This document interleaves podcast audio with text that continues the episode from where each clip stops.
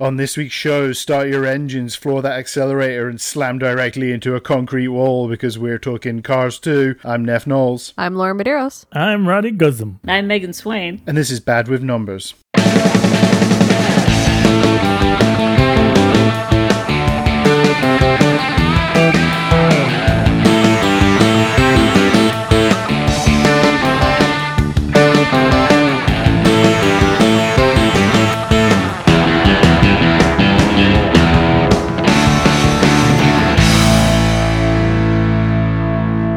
Question, and it is if cars could talk, what would your car say about you? I want to know the deets. my car would be so mad at me. Really? Why? okay, so my ca- my car's Optimus after Optimus Prime. I I love him dearly.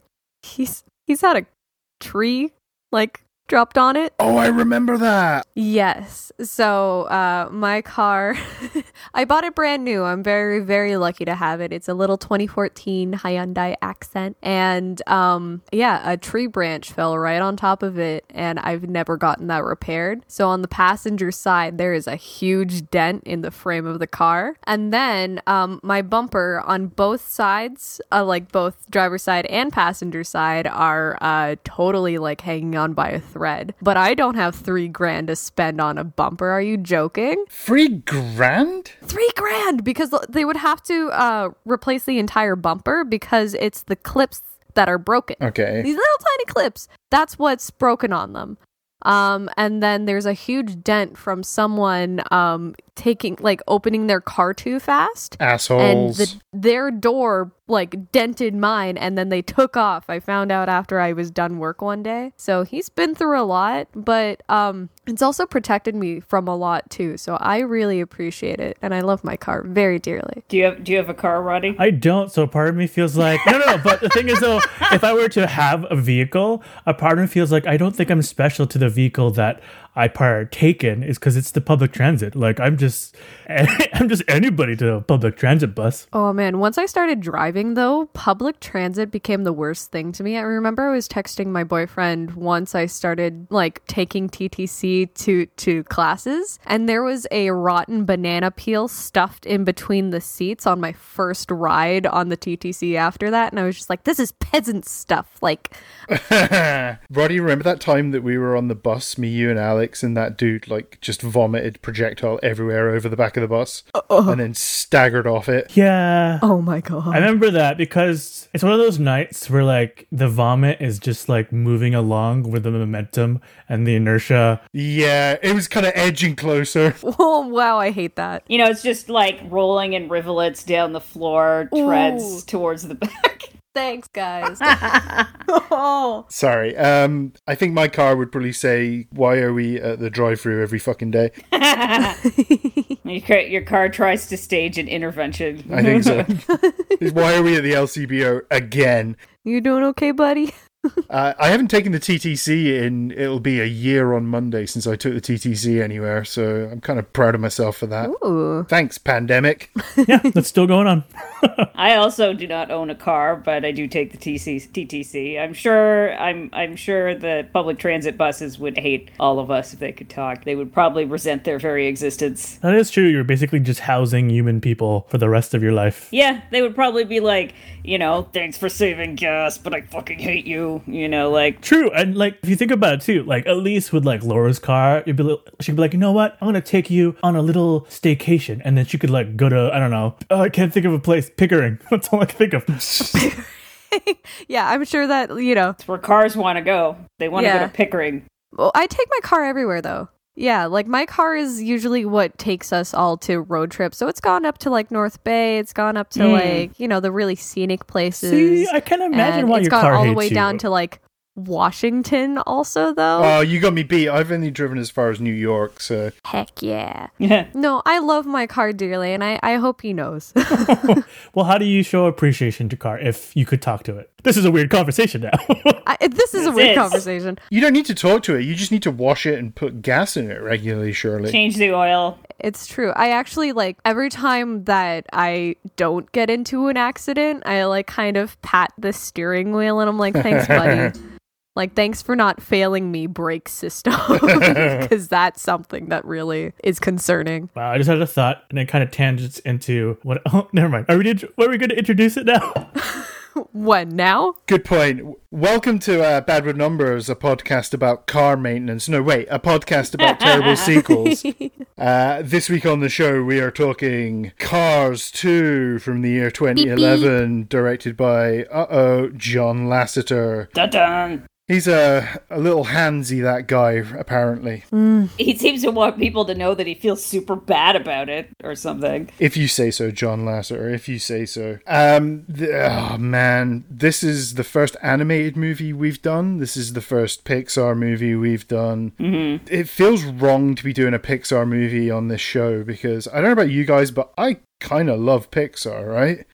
Oh yeah, mm-hmm. they've they've made some good stuff. No, yeah, and they for like any aspiring writer, they're like a go-to if you're lost for like structure and like how to write a story. Yeah, that's they're very story first, but like they pick concepts that really work with the technology and and show off what they're doing with the with the animation, but they take those concepts and make really good stories out of them. Yeah, and I mean, is it, is this the first bad Pixar movie? I mean, what what came before this? We I think this is this is mediocre, which compared to the fact that all their other movies are pretty much uh, most of their movies are fantastic. It puts it at the bottom of the pile, but that's not it's it's it's not super low down on the quality scale. I kind of feel like up to this point they'd been fantastic, with Yeah. a couple of personal exceptions of movies that I don't outright love. But they've made some kind of questionable ones after this. Um, Mm-hmm. Cars 3, I guess, being like the prime example. I don't know about you guys, but I didn't love Toy Story 4, so Oh, I was I about to say. I haven't seen it yet. Um, it feels like that one really didn't need to exist, in my op- opinion. It felt more geared towards, I guess, adults than actual kids. Like I'm trying to remember the fourth one. What was the experience? It was basically Woody going off on his own and like leaving. Yeah. Like because Woody his um his character just didn't feel the same anymore because with 1 2 and 3 he was dedicated to his kids. So for him to turn his back on that whole personality like anchor almost I wouldn't even call it a trait. Like that's just who he is. So to turn his back on that just kind of felt like abandoning the character in general instead of growing from it. Wasn't the concept that he was basically trying to get laid with Bo Peep in that movie? was it? pretty much he was going to run away with Bo Peep what? I did not get that from. really not at all. Yeah. I don't I don't know. I just I thought uh, I need to watch it again, but from because at least with Toy Story, out of all the trilogies, like I didn't think Toy Story four was that bad. I don't think it's bad. It's not bad. It's just kind of. I think okay. So for me, Toy Story two is like the pinnacle of Pixar. oh Yeah. absolutely It's Yeah. like it's not just one of my favorite Pixar movies. It's one of my favorite movies outright. Mm-hmm. Uh, There was the first film that I took my daughter to see at the cinema, so she was like um, maybe just under three years old, and she was absolutely enwrapped in this movie for ninety minutes. So it has a special place in my heart there. But at the same time, just in terms of like as far as sequels go, it's probably the best sequel ever made. No, I, I definitely agree. I just feel as though, okay, when you follow up with Toy Story 3, right? Like that is also iconic for its ending and all the emotions. And it- was wrapped up perfectly in Yeah, my mind.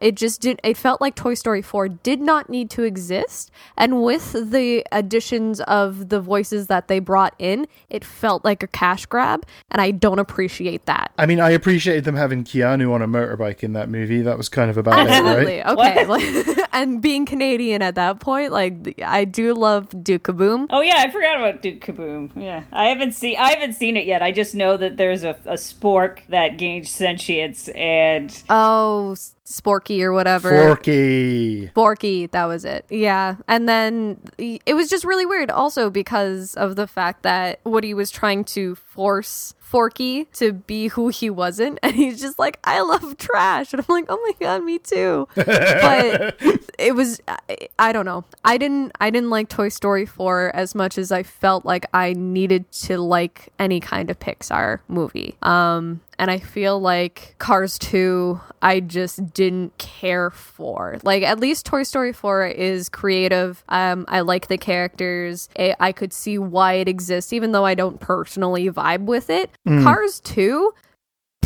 I got nothing. This movie is utterly charmless as far as I'm concerned. It This just is the type of movie that you could see like a mom having on in the background as Yeah. she's crying and having a breakdown while her two kids are fighting oh because my it gosh. wasn't a good enough distraction for those two to keep them under control. Or they're mimicking the movie by just smashing their car toy cars into things. There you go. Exactly. Oh just man. throwing them across the room and stomping on them and No, yeah, I think the one thing that I got from this movie when I first, even in the opening scene, I was like, if I were a kid, like, I feel like this is something maybe I would try to do if I had a toy car. I would mm-hmm. play around and see what it could do, like maybe pretend it's in a spy mission. Now, next, we're racing really fast. Like, for me, this movie just seemed like a whole bunch of ways that kids could play with their toys. yeah oh yeah no it it it combines it combines like the sick racing scenes with really awesome car chases that are supposed to be reminiscent of i don't know the italian job or something I, I was thinking Die Hard, but with cars. Hmm. yeah Yeah.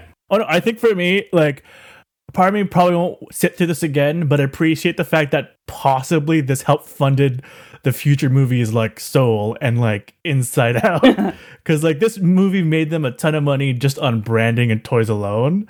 And yeah. Mm, I suppose. I mean, this movie plays like a toy catalog, right? This is like Oh, every yeah. other scene they're introducing something that you're gonna see some kid screaming at his mom in Walmart to buy him, right? It's um, it's insane the the characters that they introduce that just seem purposely there just to sell toys. Well, yeah, that's why I think I asked you guys, do you know any kids that watch this film? Because I feel like that's the bar. Like, I am not, like, this movie is not here to entertain me.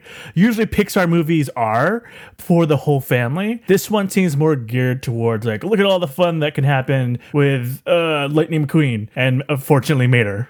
That was the whole um, joke with, when Toy Story 3 came out because it was so long after, right? Everyone was just like, you're going to ha- see all of these kids lining up for Toy Story 3, and I'm going to barrel them out of my way because I Yeah. need to go see that instead. um, but yeah, it, it didn't feel like anything to me. Cars 2 exists just to exist. It's not for anyone because it's not for kids. It's it doesn't hold anyone's attention. I didn't hear any kind of buzz when it was coming out. I think it was panned, like, just overall. Yeah, this movie's rocking a 39% on Rotten Tomatoes. Um, but like Roddy said, huge hit. Made big amounts of money globally, and I'm sure the amount of merchandising Disney pulled in from this is just insane, right? Um, speaking of which, let's do the box office for this one. So it opened on the 24th of June 2011. Uh, it debuted at number one, and it made 66 million that weekend on its way to 191 domestic, which is a little low for a Pixar movie, but also still better than most films, and 550 million worldwide.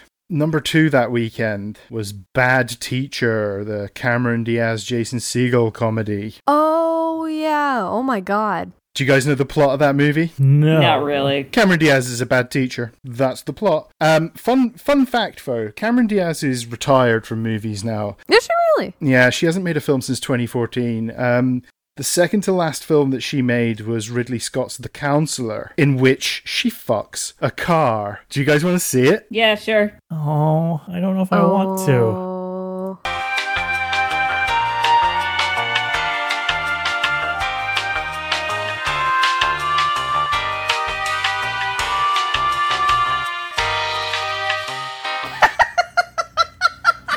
Wow, that's on a resume. I wish people could see Roddy's face right now. that's that's amazing Yeah. Just the furrowed eyebrows. I love it. That um, yeah, that movie's wild. That isn't even the wildest thing in that fucking movie. Noted.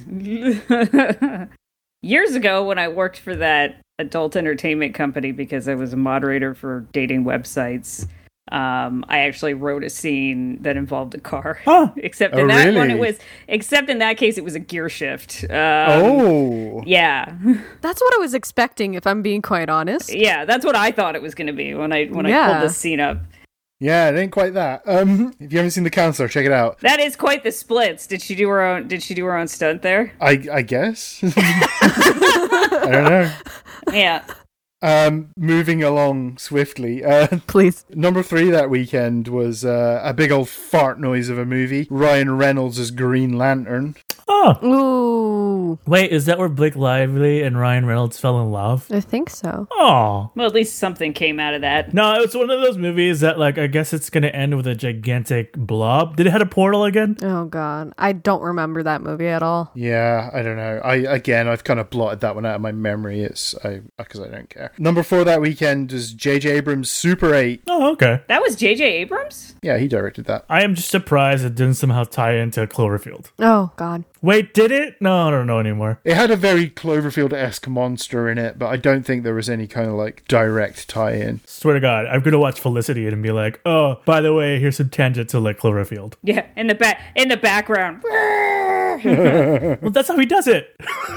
At number five that weekend, uh, Mr. Popper's Penguins. Uh, I don't know. Oh, I love that one. Oh yeah, Yeah. Jim It was- uh, Carrey and Jim some Carrey, yeah. penguins. Yeah, okay. Yeah. There's um there's one that uh Captain, I think, and he really wants to fly super bad and then spoiler alert, he flies at the end but not like by flapping his arms. He actually has like a little glider Oh, as he's escaping the zoo that they kidnapped him to. And it's, it's just I love I love I it fills my heart with joy. That's Mr. Popper's Penguins ruined for me. Then, cheers, Laura. Um, I mean, I was hoping for like some kind of a penguin cannon, but you know, a glider's cool too. Mhm, I could s- I can see that one. Penguin Cannon. It could fit right in there. kicking around the rest of the top 10 we have got a fuckload of other sequels we've got definite that's an episode the hangover part 2 same reaction. Same reaction, Laura. probable that's an episode pirates of the caribbean on stranger tides um and unlikely to be episodes but i don't know uh, x-men first class and kung fu panda 2 Kung Fu Panda 2. oh, those were actually really fun. Yeah. i like kung fu panda 2 that's a good movie Yeah. and X-Men First Class has legitimately like memorable scenes. That's the one where uh he finds his family or something, right? Oh, Kung Fu Panda. Or is that the third one? That third one, yeah. yeah. uh, the other movie that rounded out that chart that wasn't a sequel was Bridesmaids, which Oh. I don't care for, but it gives us a great opportunity, Roddy, to talk about Barb and Star Go to Vista Del Mar. It's the greatest thing ever. I've It's kind of fucking awesome, right? it's just it's so comforting. It's exactly what i want in these times and it's not like our it's basically about friendship guys and uh and what else? Hot dog soup and how it could be delicious and uh, Jamie Dornan climbing a palm tree in the middle of a song and dance number. flipping his feet That movie made me really appreciate Jamie Dornan a lot more than I had done previously. All right, that was the box office for Cars 2. Um, I mean, should we just get into this fucking film? I don't know. Sure. I I kind of struggled with this one. Nine times I paused this uh, to see how long was left.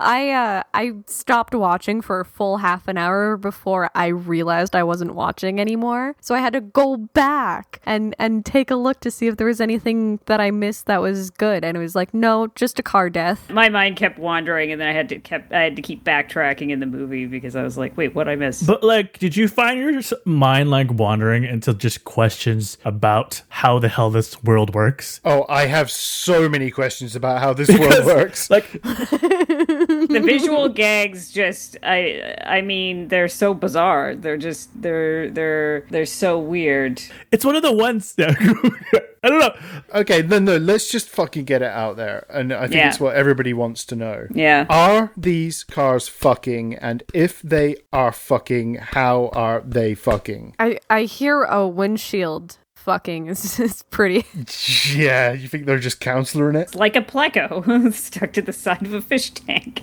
Yeah, no, I like the the idea that Roddy had come up when we uh, first brought up uh, car reproduction, where they just go to a s an assembly line, Yeah. and then they choose what what like baby car they get. Do you think that it's like smart cars or smart cars the babies because they're just like little little tiny ones? oh Oh, and they and they grow into bigger cars. Yeah, you just get bigger parts later down the road. I don't know. I, I, I, I don't know. It, it it depends on yeah. It's like we were talking before. Like, where is the soul of the car stored? Is it in the chassis? Is it in the tires? Do these cars even have souls? Because in this movie, the one guy like does stuff to his own engine, right? He gets like parts of it replaced, if not mm-hmm. full on replaced. So can they lose their eyesight? I mean, I mean, I guess they don't really need a windshield because there's nobody driving them. The windshield is for them to see. Or do you think there's like humans inside that are just trapped forever? And it's like the Matrix where they're the energy sources? but but see, this is what I mean. You watch this movie and you're like, but what? I don't. And then you just go off in a tangent and then you forget you're watching this movie. There's like a scene where Mater's on a payphone, and I was like, okay, well, how did he dial that phone? Why is it human sized? Um, Are there sidewalks in the Cars universe? Because you wouldn't need sidewalks. good question. I wasn't paying it. I wasn't paying enough attention. Uh, no. I'm like, I'm trying to remember like this. It's just a bunch of side streets for all their chases. How do they open doors? I don't understand because they use their wheels as hands, but they're not very practical as hands. The one guy does karate with his tires. That's true. That was a thing. Why do they have doors at all? Is the question. Why do they need doors? They should all be automatic, but who creates the doors? Do they build their own buildings? See, Because we were talking about this, like, why would so in a metropolitan area, obviously cabs aren't going to exist. Because, like, what would they? Wh- who would who would they be transporting? There would be no need for cabs or public transit.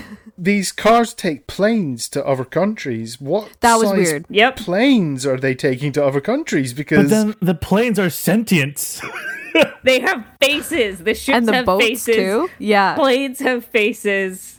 It doesn't make any sense. Wouldn't that be so weird? Like just imagining you're a plane and then like you could have other people just crawl inside of you and then leave. well, Like I don't know. I just first off, it feels weird to you me. were built just so that people can go, car, other cars can go inside you. Like you have Who built no you? other purpose. I don't know. They they didn't answer. They didn't answer that in this movie. who built the first car in this movie? What, what Oh does my car God. What does car Jesus look like? I don't understand. Do they have a religion? It's like this movie expected us to just be like, "Hey, cars can talk," and here's the story. It's like, no, no, no, no. Yeah. Hold on. You need to. You need to. You need to explain yourself. Wait a second.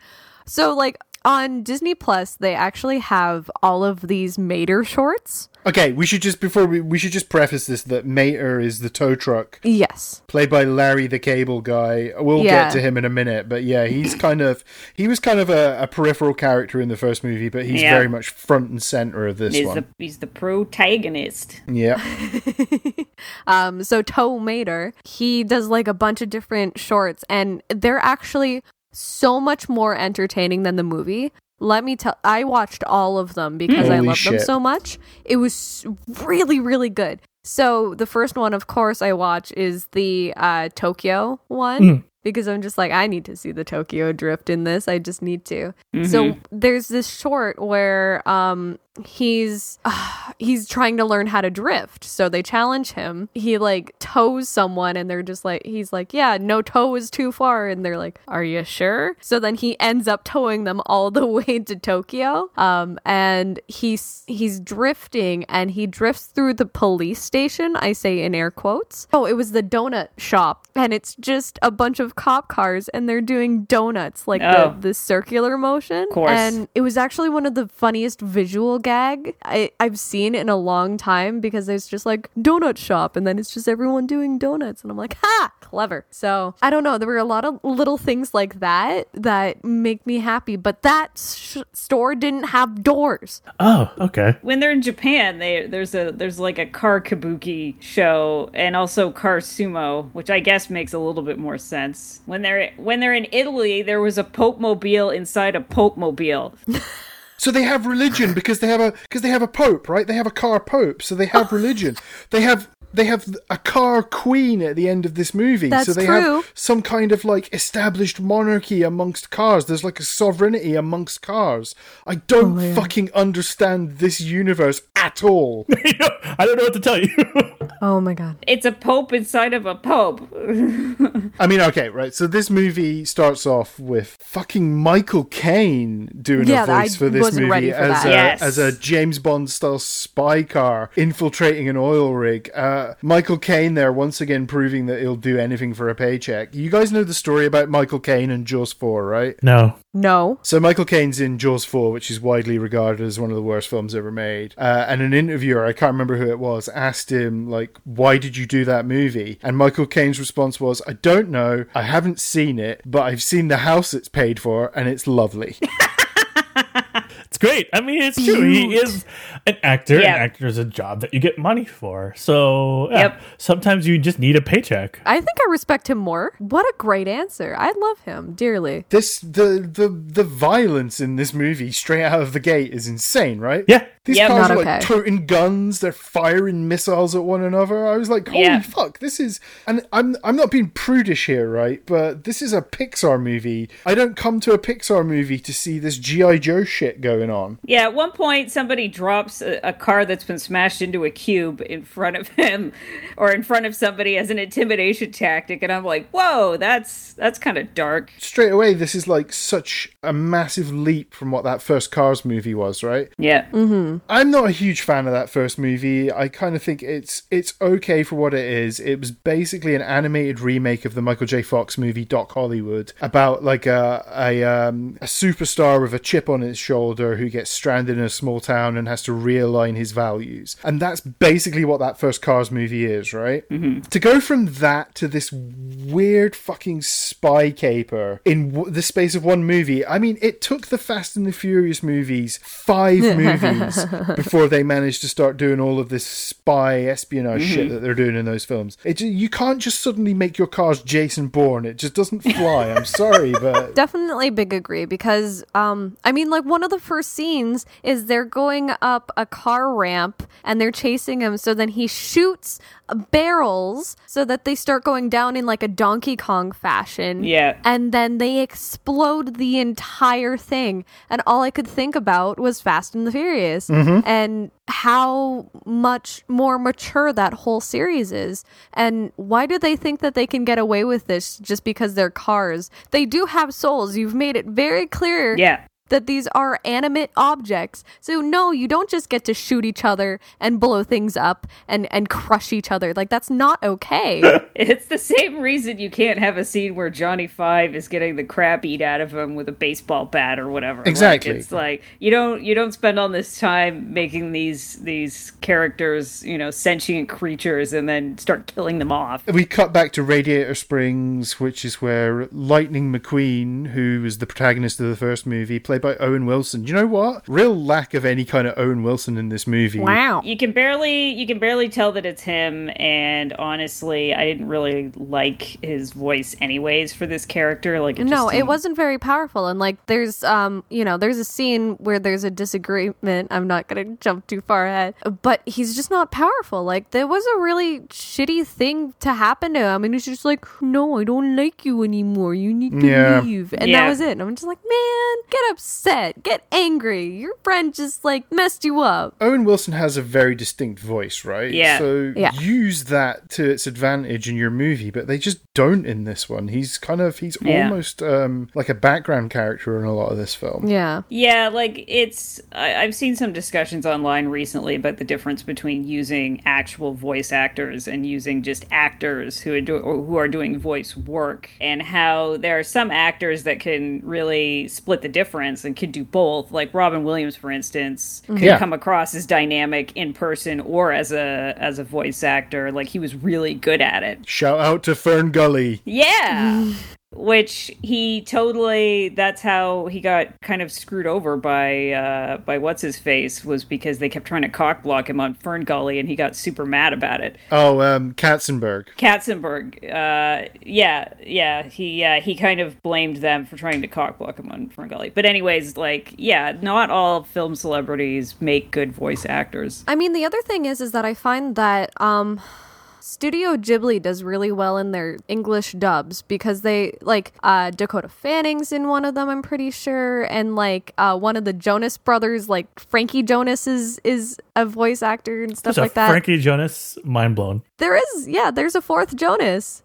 He's, the, he's a Joe bro. Um, and um, Miley Cyrus's younger uh sister, I believe. Well, I think what I like about Studio, uh, Studio Ghibli is that for all of the films they dubbed, they were never really focused on like star power. Like they weren't like when they were doing the trailer, they didn't do this whole thing. Like you've seen it in every animated film, where once they show everything, they just do this whole onslaught of all the lists. Like maybe Trolls does it, where like Justin Yeah. Timberlake, Anna Kendrick, and then like just keeps on going. I'm like, I didn't. That doesn't matter to me. That's true. Yeah, because I mean, like Liam Neeson's even in a, a Ghibli dub. which is amazing What? to me. But I feel like that made they looked at who fits that role and be like, Yeah. that makes per- perfect sense. Yeah, uh, the um, main spy girl. Oh God, Holly spin something. Shotwell, Shirtwell, Shootwell. I don't know. Yes, Holly Shiftwell. Shiftwell. Ah, Shiftwell. there we go. Car related. Um, that's actually the the uh, Howl's Moving Castle main lead. Like she's the voice of Sophie. Emily Mortimer, right? Yeah, I didn't pinpoint that until literally the last line in the entire movie, which I thought was fantastic. She was the one that played Mackenzie in the newsroom, right? Is that am I thinking of the right person? I didn't watch the newsroom, so I'm just Aw. gonna say yes.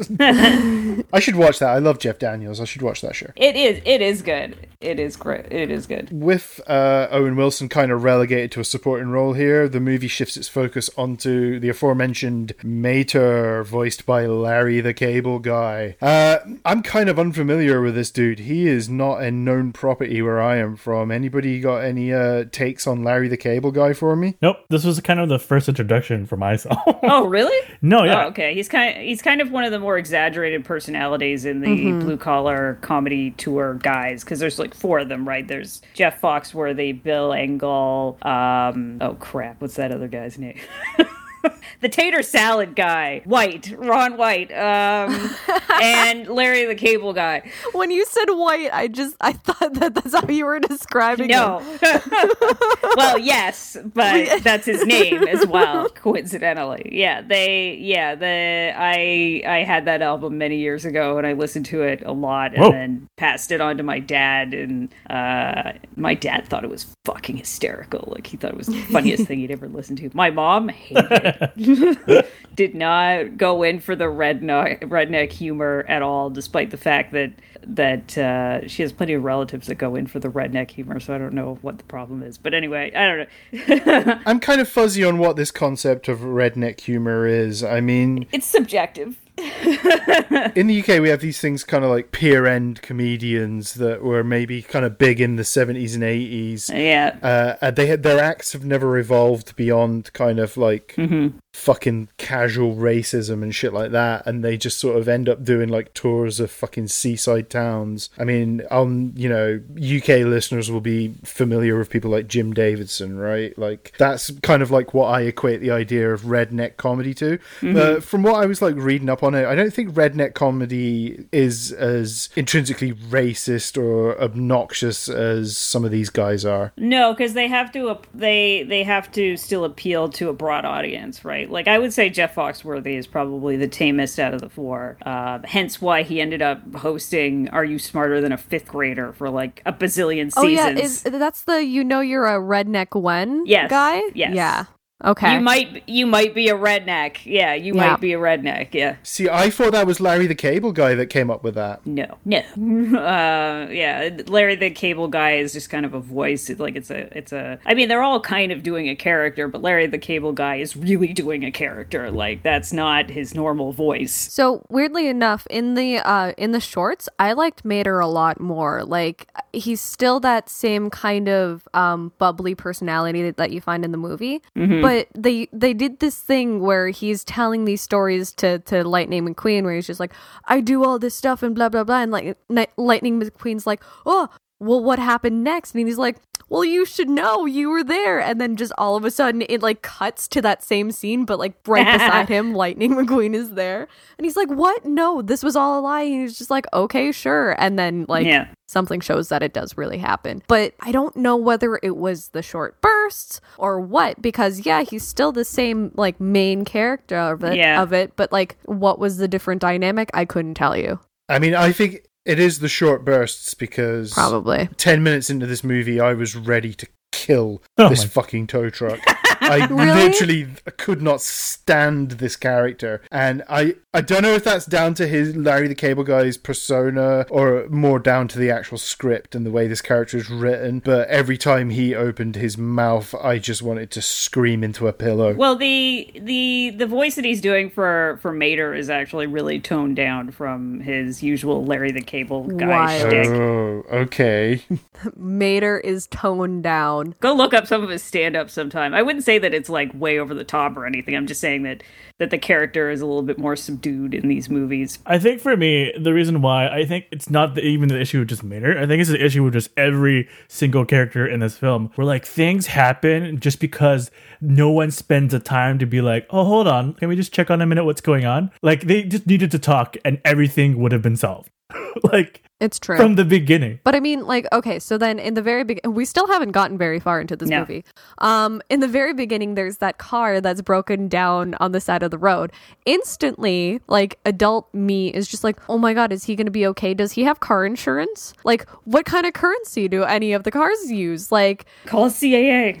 he's he's like instantly just yeeted into like a customization area, Yeah. and they're just like, oh, how far did you make it? And he was so proud when he was Yeah. like almost to the state line. I was just like, oh, wholesome. But after that, done. I have no emotional connection to And then- anyone that yeah. not that broken down car. And then and then Mater goes racing down the road with this poor car attached to the back of him, bouncing all over the place. Like, woo, that's cruel. I know, poor guy. Paul Newman was in that first movie, right? He played like the kind of mentor character to Uh, Doc Owen Hudson. Wilson's car. That's it. Yeah, yeah. Uh, did he die? Apparently, I mean, I know Paul New- I know Paul Newman died, but uh, did that character die? Yeah, apparently that character had died. Um, in Cars 3, I think they actually. I know they addressed it in 2, Not really. but apparently in 3, the, the character was there, but he was on TV and on posters and in dreams. okay. So wait, cars have dreams? Yes, they do. Of course they do. They can hallucinate. They can. I don't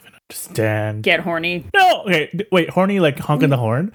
Because initially, when like I was watching this, Hunka hunka. Why not? because like a part of me thought like it was a world where like sexual attraction didn't exist, and it was more about like a ro- like romantic relationships, and I was like, oh, but then that was me looking into it. But yeah, But okay, hold on. There are such things as hot cars because Yeah. when um Mater thought that Holly Shiftwell was hitting on him, yeah. he was all excited because she's a hot car. And he kept making inappropriate comments for the rest of the movie. And she's like, I don't know what the It fuck you're just talking keeps about. going back to my original question. How are these cars fucking? I need to know. I want to know. They have their friend's day out and they end up tipping a dump truck or something. Or Yeah, cow cow tipping. they're, quote they're- it's like cow tipping, except it's a dump truck. And I was like, oh, that's mean. That's why I'm saying how did they build buildings because of instruction or like in like construction equipment are animals then that doesn't make sense. Also, quickly, if they're made out of metal and the like the actual buildings are also made out of metal, would that be like we live in uh, houses that are made out of flesh. flesh? Oh, nice. This weird Cronenberg existence where we're all living in fleshy houses. It reminds me of the the gingerbread man lives in his ginger house. Is he made out of house or is his house made out of man? He screams. no. no, but it's true though. Like if you think about it, like it's trying to pass off as this kid movie, but if you just sit down and try to think about this world, it's horrifying. Here's the Shrek. Here comes the Shrek reference. Oh, for fuck's sake. At least Shrek kind of leaned into that with the gingerbread torture. That's true. oh my god. they like cut off his arms. Yeah, that was pretty messed up. And then like the they use uh, milk, like hot milk to Yes! take out Mongo, also known as the best character in the universe. Oh my god, everyone should Neth's face right now. it's I think it's turning red. We're trying to Can we just have one fucking episode? one episode. We'll get it one day. Shrek makes the world go round. So Lightning McQueen. so there's a fucking talk show. Lightning McQueen passes on some kind of World Cup dealing, and they're like, "What the fuck?" Uh, on this talk show, and then Mater calls in via t- uh, payphone somehow. I don't know how he dialed it. Did they actually show it? Like Everything's voice activated nowadays. I don't know. But he does it when he does it when they're like in a bar at Yeah. a restaurant, Yeah. and all of these cars are like sat at the bar. Are these cars getting drunk? Are they Hell drunk yeah. driving? Do their cars get DUIs? I Oh don't. They're getting lubricated. Come on. And when they go to the bath, what do they? I'm assuming it's. oil- I'm assuming They it's leak gasoline. oil. Yeah, they leak oil. Like when they go to the bathroom, they're. I guess they're changing their oil or something. I don't understand the bathroom. no. I didn't either. I was just like, I don't know what's happening. well, first of all, I love the fact that when he went to the toilet in Japan, it was a future toilet. Yes. Oh, by the way, I don't know if I ever said this, but my friend, I told my friend that I told you guys about the Japan toilet story. Oh yeah, that was on our Tokyo Drift episode. Yeah, from the Tokyo Drift episode. He wanted everyone to know that not only did he get the toilet spray in his eye, he then screamed, which means that the spray also got into his mouth. Hmm. and Oh my then God. he fell onto the Oh, for- floor. So not only was he choking on the water, he was blind, couldn't see anything, and then for the rest of the trip, he was scared he was going to get pink eye. Yeah, no wonder. So, like, it actually went like, and then it was still going, even though he fell on the floor. So he's still getting rained on. So what you're saying is that Mater's experience in Japan and using a toilet is very relatable. Absolutely correct. They did very well with that, Did you go on holiday with Mr. Bean? basically. That does seem like a Mr. Bean. But like, can we talk about how the secret agent was like literally getting beat up in the bathroom and how that was an okay scene? Because it wasn't. Yeah, that was like something out of a Mission Impossible movie. it really was. I was imagining him as uh, Henry Cavill. yeah, when Henry Cavill does that little fucking fist throw thing in Mission Impossible, I was like, yeah, come on. Yeah, that's exactly. Let's see these Yeah. cars start throwing their fists around. I was, I don't know. I don't like the fact that there were dents going on. It just really messed with me psychologically. And then, like, Mater comes out and he's just like, oh, I wouldn't go in there. And I'm just like, he's being beaten to death. Like, he, he's, he's dying and you're making oh yeah, a joke. Mater literally makes yeah no he literally makes an Ace Ventura joke. Oh my Yeah. god, this movie has I- no original ideas. He, he he makes a poop joke, even though I don't know. It's not. I don't know how that works. Okay, so like somebody, so like there's a pool of oil uh, on the floor, and somebody was like, "He's a little excited, isn't he?" And I was like, "Well, that's mortifying. Are oil leaks basically urinary incontinence? Is that?" Apparently, yeah, because then like Lightning was just like, "Oh my god, go clean yourself up! Like, get a hold of yourself." He's like, "I haven't leaked oil in years," and I'm just like, Yeah, exactly. I'm like, well, that's fucking embarrassing. Oh my god. "But yeah," and then like friggin' um, oh, what was his name? Uh, Joe, what's his face? The the um Which car? Which voice? the mafia car. Oh, the guy played by Joe Mantegna or whatever. Yes, yes, exactly. he uh, he was just like, "Oh, can we can we get back to what we were doing here?" And Mater's like, "Okay." And I was just like, "He's leaving that car to die. That car's gonna die. That's not okay." And lo and behold, I'm I'm mortified after watching this. Like, Yeah. I mean, look, all right, let's just let's just fucking break this down real fucking quick, yeah? Yeah. Basically, the plot of this movie is Mater is mistaken for a spy. Oh yeah. Yep. Goes off on a world tour with Lightning McQueen, who is involved in some kind of rivalry with an F1 car. Yep. Uh, while Lightning McQueen is doing all these races, there is this nonsense fucking mistaken identity plot going on where Mater gets caught up in some kind of escapades about um, a new fuel source that Yep. apparently is making cars explode. And it turns out all along that this was all a big setup by Eddie Izzard's character. That's the plot of the film, okay? Wait, we that don't, happened? We don't need. We're we don't need to fucking go into the plot any more than The that. world, the Wonderful. world race is sponsored by some kind of biofuel company, and uh, Allinol. all in oil, and it's supposed to prove the veracity of this, uh, the pro- prove the effectiveness of this oil, of this synthetic oil. But uh, somebody keeps sabotaging by shooting. They're calling it an EMP. I'm going to say a Yeah, heat ray. that's not how that works. a heat ray at the at the cars various cars in the race and causing them to blow up so it makes the fuel look bad uh, and somehow that has some connection to a group of do we want to reveal it Yeah, of course we do, because who gives a shit? lemons a bunch of shit cars that are angry with their existence in the world i don't know why they're blaming the better cars for how shittily they were made who makes these cars who's your manufacturer maybe write a letter How can you replace those parts? That's what's blowing my mind. What part holds the soul? How much can you take away from one of those cars Yeah. before it doesn't exist anymore? I don't I don't remember what exactly the connection is between the between the Jeep guy the the the Jeep Allinol guy and the lemons. I can't remember what exactly the connection is there. That's the part of the plot I don't understand. He's an old car, but like his his outsides are completely different. Yeah. and I don't know. It just it blows my mind that someone sat at this very long meeting table and said, "You know what we should include in this movie." we should have a scene where they make a car go so fast that like we'll we'll put the EMP shooting at it and it will explode from the insides.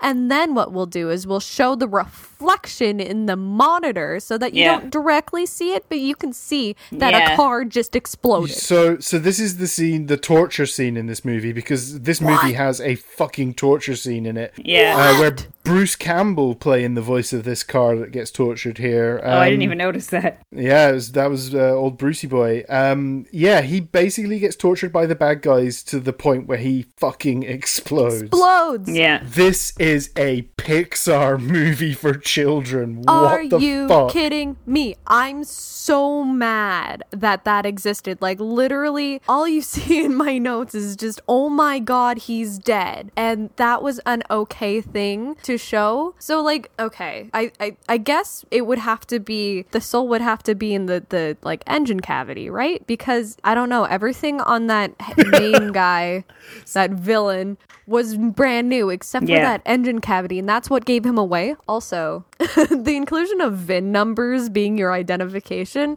Yeah, absolutely beautiful. I loved that because the first thing my mom told me to do when I got my car is to make sure that my VIN number uh, matched up with my like paperwork so that they delivered my right car so that I, I would always have that. So Oh damn! I've never checked that. She probably looked Ruh-roh. at that, right? yeah, that was the first thing I did. So with like Laura going on and on about soul, I feel like now I know I don't want to end this podcast without knowing. So yes, they have a soul, and so I, I just need to figure out how it works. Do you think there's like a big bang and then uh, I don't know. I think it's a post-apocalyptic world where cars have gained sentience and humans have died off, and I'm sure the environment is slowly but surely marching towards desolation. Maybe there isn't even oxygen anymore. We don't know. I don't know. I wasn't really paying attention to how many plants there were in the background. In one of the shorts, they talk about how Radiator Springs came to be. Oh, okay. And, Oh, wow. Um, they did time travel.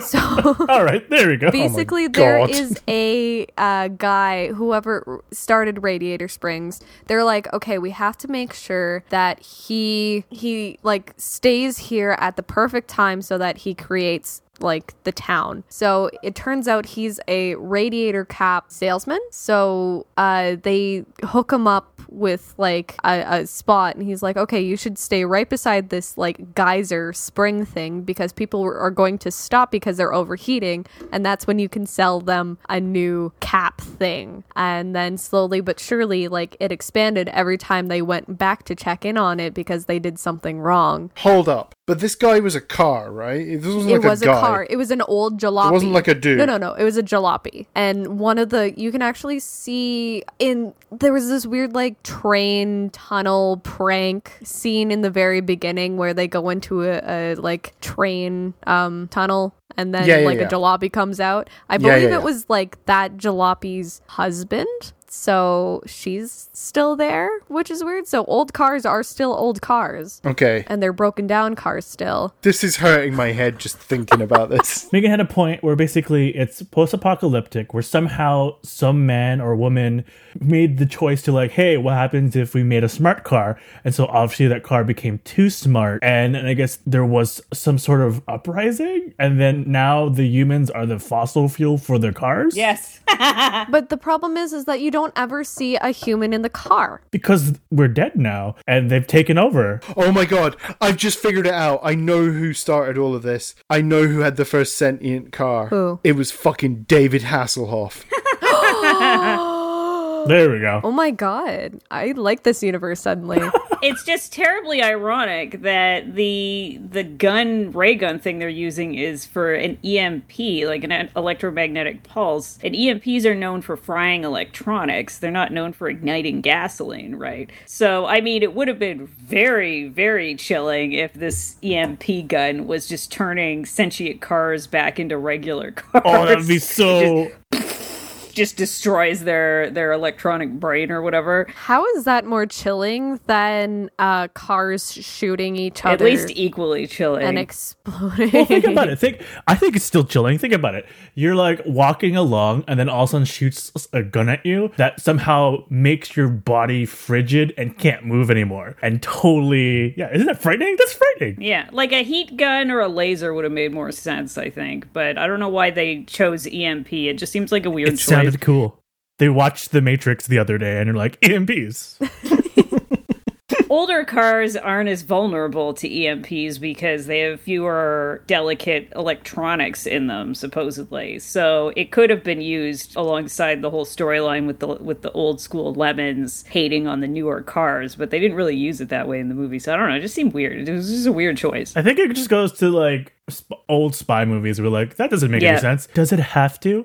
And I guess back then it didn't, but now we're like, no, no. If you're creating a world with talking cars, you have to explain yourself. I guess.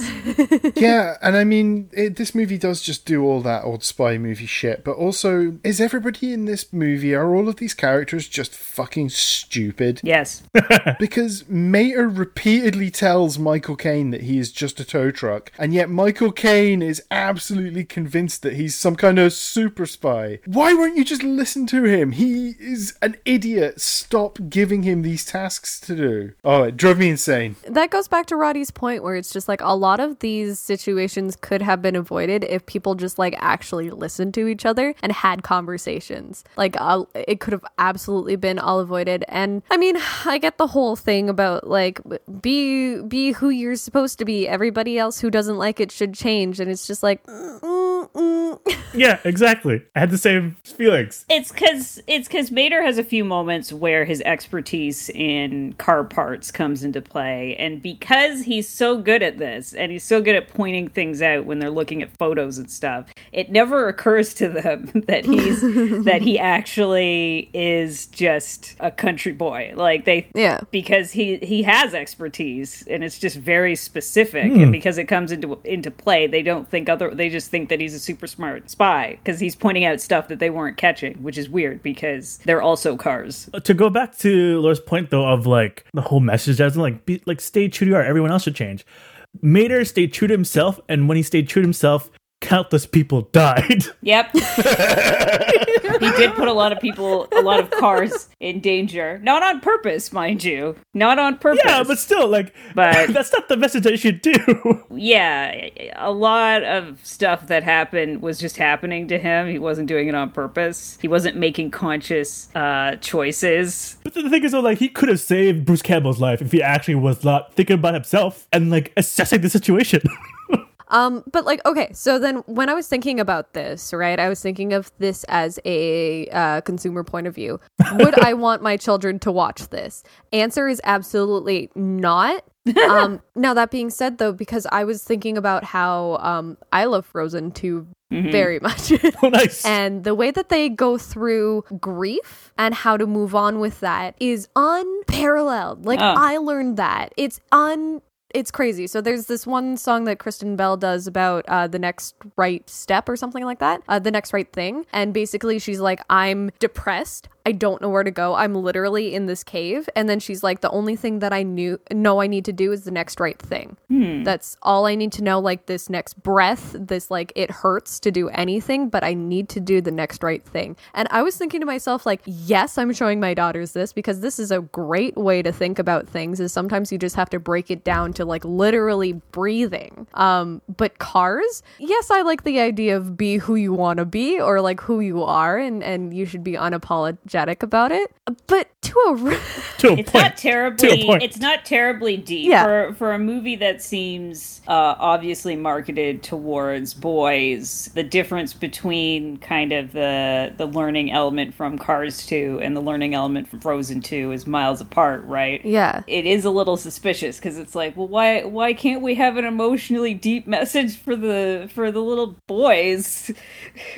what the hell? how does Frozen 2 handle that better where like I I I don't know, I just really like the the I haven't seen I haven't seen Frozen 2. I'm Highly recommend. opinions here. yeah, no, I just highly recommend because one of the best things about Kristoff is that uh, he supports Anna in whatever she does. So like they split off at a time, and he like gets all confused about the relationship and how he uh, could be of value and like who he is without her and stuff like that. And one of the first things he does when he picks her up, he's like, "What? What do you need? What can I do for you?" And it, he was able to have this full emotional scale where he like you know understands that he's in love with her and that's okay and how he's changing. And it's so weird that that is a better message than literally anything for pixar Yeah, because Car- Cars 2, the takeaway from Cars 2 isn't like to me, maybe this is just my interpretation, it doesn't feel like the takeaway is any more complex than like your average like cartoon episode or Yeah. like preschool cartoon. Like it, it just seems oddly out of joint with the complexity of the movie's action. yeah when you come after up and WALL-E and all of these hard hitters and you come out with cars 2 right it just feels so empty to me Yeah, it was very obviously a ca- it's a cash grab. It's Yeah, a cash grab exactly. to capitalize. They're capitalizing on foreign markets by having the movie take place in other countries. You know, cars are big, spy chases are big. They just took a bunch of concepts, smashed them all into the same movie. Boom, done. But like I said earlier, like if this helped to help fund like Coco and Inside Out, then like so be it. Like I feel like every company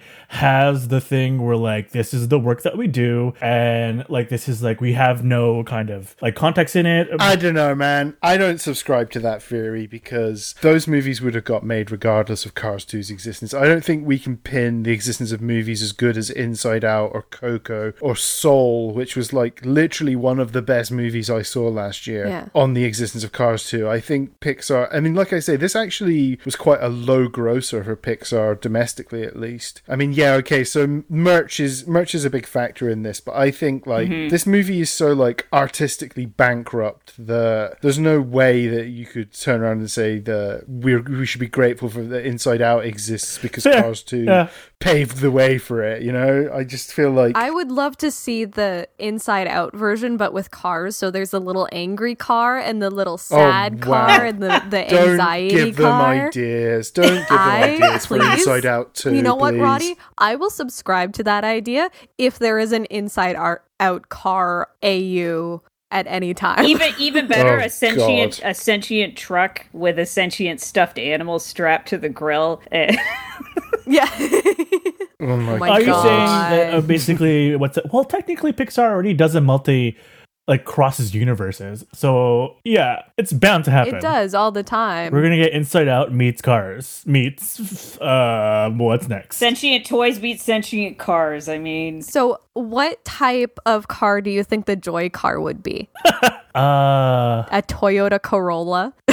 I don't know. What's the happiest car you can think of? isn't it like the Bumblebee car? Oh, oh, a punch buggy. I mean, I guess to some people it would be maybe like a mini, maybe. I don't know. That's true. I will say that it was a complete disadvantage watching this film because I know nothing about cars. I don't know anything about Same. models of cars or how they even work.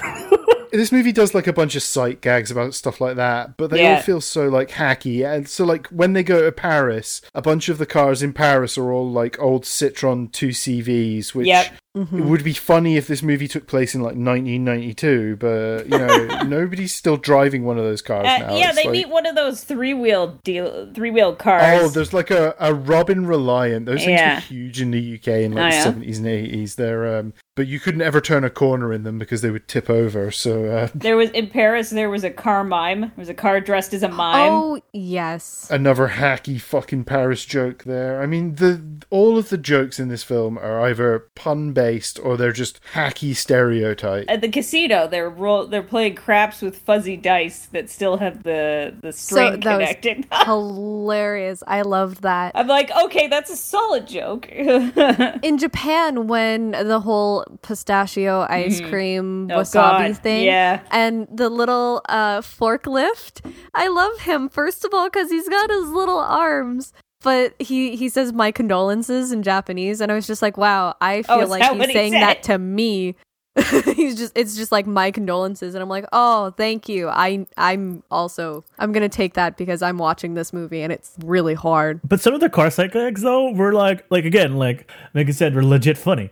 The like the capsule hotels for Yeah. I was like okay that's kind of smart. I was like, well, that makes sense. Yeah, exactly. That makes sense for this world. Makes more sense than stuffing a human in, in one of the capsules. Also, um, the the agent. It was funny. At some point, I thought that they were going to try and make it so that he doesn't kill anybody because he's the he's the good guy. And I was just like, I don't know. I feel like that's a cop out. That's not fair. Like, I want revenge for that other agent. And then he throws one of the cars onto a car lift, and then it smash like Yeah, crushes the yeah. car into the the ceiling, and then another car goes under it, and then it goes all the way down and crushes that car. Like literally two seconds, two cars are dead. That was really intense to me, and I loved that too. How do you kill a tow truck in a gas chamber anyway? Like, Do they have lungs? Do they breathe? that's what I was wondering. Well, in the first scene, uh, the the spy all of a sudden puts a scuba device on, and I was like, I don't. What's in the tank? What's in the tank, buddy? Nos? Do you think that's it? He's fucking. He's getting high on nos. Is that what he's doing? Maybe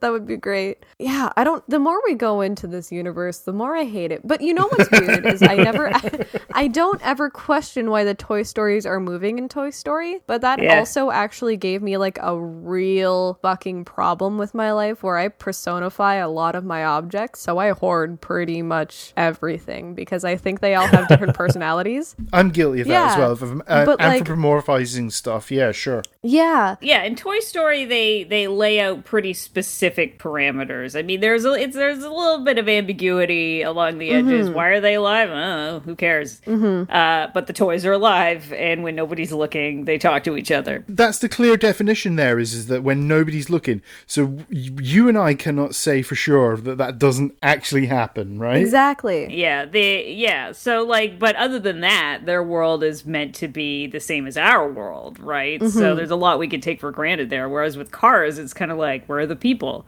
Why do these cars exist? Who made these cars? It freaks me out. It just weird. This whole film just weirded me the fuck out. And part of the reason Yeah. that we're not really following the plot of this movie on this week's episode is because I was too weirded out to pay attention to the story. I was just like, all of these questions were spinning through my mind Yeah. about what the fuck is this universe that we're looking at. one of my favorite notes that I took, um, it was after, um, uh, it was after the scene where the cars were crushed, and I was like, "Whoops!" Blacked out there for a second. Um, this is a bad movie. Like that's just the whole note. yeah. And it was then it's like, um, this is then I I went into, um, bro, I don't even care about anything else right now. I'm just so sad because of like the the body count of this this movie. Yeah, Well, look at it to Toy Story 3, like the pivotal moment of that scene. Spoilers if you haven't watched any of the Toy Stories, but like you actually worry about the stakes of them losing their lives Yeah. because to that point, nothing has happened li- like that ever in a Pixar film. And then this movie, it's like someone just dies like the first couple of five minutes into it, and you're like, what? yeah. Well, in Toy Story 3, they allude to toys getting roughed up and broken because they're being played with children who are too young to be playing with those toys. And in the first movie, there are toys made out of other toys. There's that sicko kid that goes around taking Sid. toys apart and Yeah. making other toys out of them. So there's like a baby's head on a spider body or some shit. Did you uh did you guys ever notice that there's a hooker? That was my favorite thing ever. A hooker? It was a fishing rod and it had Barbie legs on it. Oh, yeah.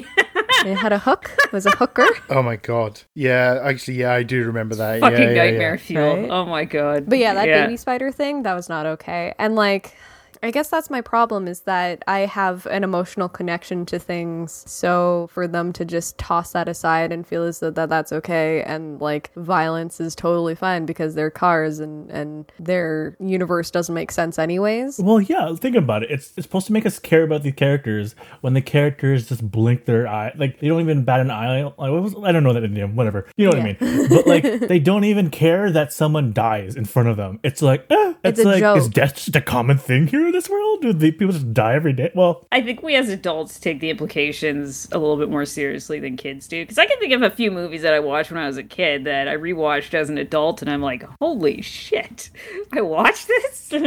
Problem child physics, but in cars. like in Secret of NIMH, there's a scene where the where the one guy straight up stabs another guy with just like a, just right through the chest or something, and that's not even in the book. Like they added violence to that movie, and like I remember watching it as an adult, and I'm like, whoa, I don't even remember that. Holy crap! But I mean, The Little Mermaid ends with Ursula getting stabbed by a ship's mast or something. Uh, you know, but like it builds up to that.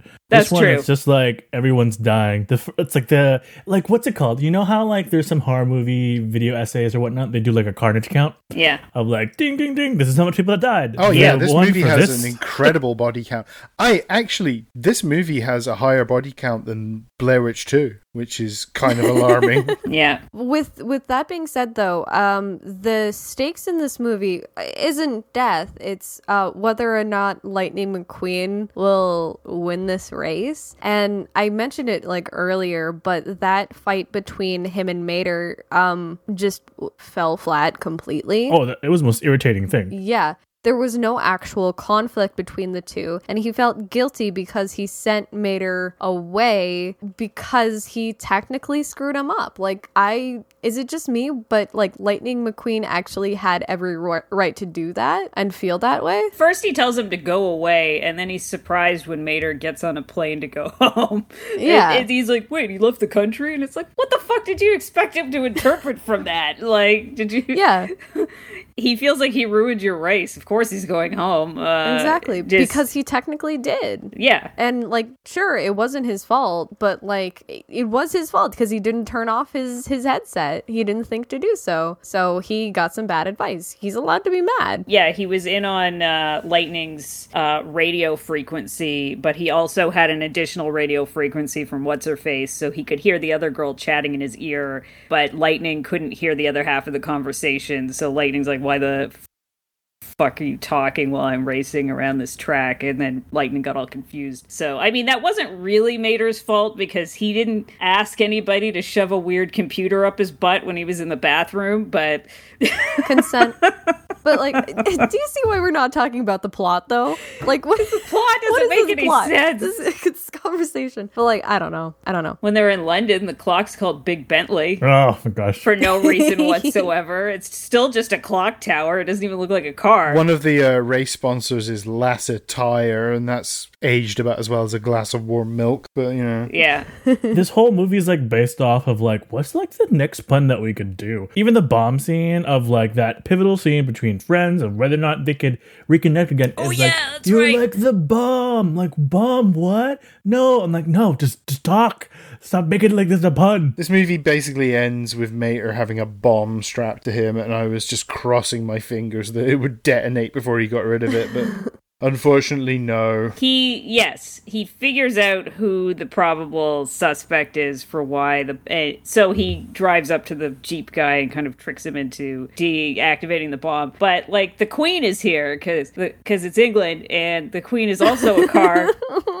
And instead of driving away with her security detail like she was told to, she's like, "Oh, I'd like to see where this is going." And I was like, "Really?"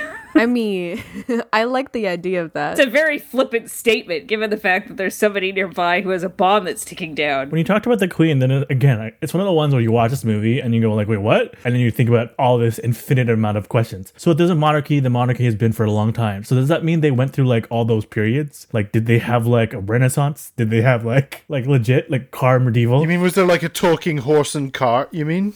Oh my god. like, I don't understand it. What is the What did evolution of these cars? Oh my god. Was there a car Charles Darwin? I just oh my god. See what I mean? What did they what did the inbred cars look like? Like what did the Habsburgs look like? Did they just have really fucked up uh uh like hoods that didn't close properly and they just leaked fluid Oh. everywhere? Like Oh my God. They had like Uh. five wheels and shit. I don't know. Just ugh. For those who don't know, the Habsburgs were were a really inbred uh, branch of the royal family who inbred so much that after a while they were dumb as rocks and crazy, and their mouths wouldn't close properly because their jaws were all fucked up and they would drool all over the so place. basically, the royal family. That's frightening. Yes, it is frightening. Look That's up so pictures of horrible. them. I don't They're want so to. That's very freaky scary. I don't want looking. to. Yeah. I already, I already sat through Cars 2. I don't want to be have more nightmares. but okay, but you could look at them and actually think like in car form. but like medieval knights cars, but like caveman cars, cars, but like I don't know, like it's just like rock wheels. uh, Marie Antoinette's. like, Do you know what? We we could spend another couple of hours trying to I know trying to that's why. fucking It's like- parse through this. Let's not, though. Um, the movie basically ends with back in Radiator Springs. Mm-hmm. They all fuck off back there, and then they all do a race because hey, they're cars, and what else are they gonna fucking do, right? Oh my god! When uh, Holly Shiftwell was like, "He's my, I'm his girlfriend, or I'm, he's my boyfriend," I was like, "No, this this is our relationship. That should have happened." Yeah. What? No. What? Yeah. What? I like when the cars are instead of using handcuffs, they have those tire boots roots that they're putting on the back. Guys. Amazing. it's all sight gags. Got got a legit laugh from me on that one. See, that's a, it. Does have the charm of a Pixar movie, but I just it just kind of it treads kind of an uncanny valley. You know, it's kind of like with uh God Sausage Party. Is that what it was called? ooh Yep. yeah. thing with the talking hot dogs like where that one could have gone really far with that concept but it didn't go nearly far enough and the plot was re- really stupid Do you guys feel as though there needs to be like some world, like better world building in this? Is that Yes. the problem, or is it just overall script? I mean, I would rather they hadn't built this world at all, and just uh, you know, because it's just oh Because I don't think the concept is a bad idea for kids. No, and and look, let's just fucking put the caveat here that this is a children's film and we are all grown ass adults. yeah yeah So, you know, we're kind of shooting fish in a barrel picking it apart, but fucking even then this movie is violent and nonsensical and just fucking I I would rather and look, I was a liberal parent. I let my daughter watch Shaun of the Dead when she was like 6 years old. At the same time I'd be like, "Mm, "Yeah, you don't need to see this. I don't think you have you have any requirement to see this." Um, do you know what? Let's do a quiz. okay okay, on what? We're gonna find out.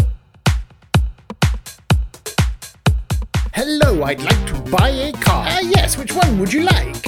I'll take the one with the silliest name. We can certainly do that, all right. We have a brand new Mitsubishi lettuce or this dirty old Nissan Cup. Those sound great, I'll take them both, even if one was made up. Okay, so all of the cars in this movie have kind of dumb punny names like Tomater. But um, what about some cars that have really stupid names in real life? I am going to give you guys the name of a model of car, and I want you to tell me if it is a real car or a fake car. Ooh. We don't have any fancy technical terms here, just say real or fake. Okay? hmm We'll go around the horn and we'll we'll take it in turns. Uh, you're up first, Laura. Oh god. Is this a real car or a fake car? The Mazda Bongo Friendee. Please be a fake car. I'm afraid it's a real car. It was a, uh, No. a British camper van made by Mazda, obviously. Sorry, a bongo Friendee. friendee. Friendee with two E's on the end. Amazing. Megan. hmm The Isuzu Mysterious Utility Wizard. Real car, fake car. i'm gonna say real because i want this to be real It is real. There really is a car called a Mysterious Utility Wizard. What's mysterious about that? I would like to know. Why is it a wizard? It has magical powers. sounds like something that would show up on top gear as a joke Yeah, maybe. Um, Roddy, Bring it. I know everything about cars. Ford Probe. Real or fake? Well, is that it? Just Ford Probe. Yeah, a probe. Uh, I'm gonna. I want more imagination, so I'm gonna say fake. No, I'm afraid that's a real car. Uh, my Aw. my friend's dad had one of those in the 90s. Why is it probe like? Like, what makes it a probe? Uh, no idea, but I'm not sure why somebody thought a probe was a good name for a car. But um, it's not the connotation I make when I think of probe. But okay, Alien. Laura, hmm the Kia Fancy Day Driver, real car, fake car. Fancy day driver. Are you a fancy day driver? We'll find out. Do you like just hold your pinky up as you're driving?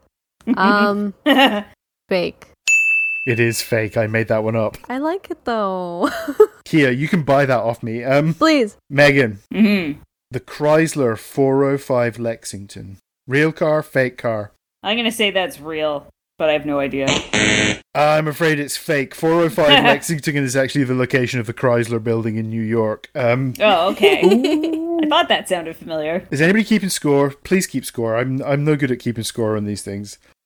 Laura's I- got We've all one. got one right now. One point, I think. Ro- uh, Roddy, Yes. did you get one? Yeah, okay. No, No. Roddy Yes, didn't you get one. No, he didn't. Mm-mm.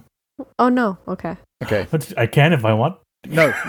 um, okay, Roddy, here, here's your chance to catch up. The Mazda Titan Dump. Oh, really? Called dump? A Titan Dump. Real car, fake car. Since there's potty humor in Cars 2, I assume there's potty humor in real life cars. Real. That's right. It is a real Japanese truck. The Mazda Titan Dump. Um, this movie was a Titan Dump. Uh, okay, Ooh. Laura. Yeah. The Suzuki Schnookums. Real car or fake car? Oh, please let this be real. Oh my god. Schnookum? If it is, I know my next car, but I'm gonna say fake. It is fake. I made that up. Could you imagine? Someone stole my Schnookums. Megan, Yeah, the Nissan Friend Me. I'm gonna say that's real. It is real. It's a car from 2013, and it also sounds like the thirstiest car I've ever heard of.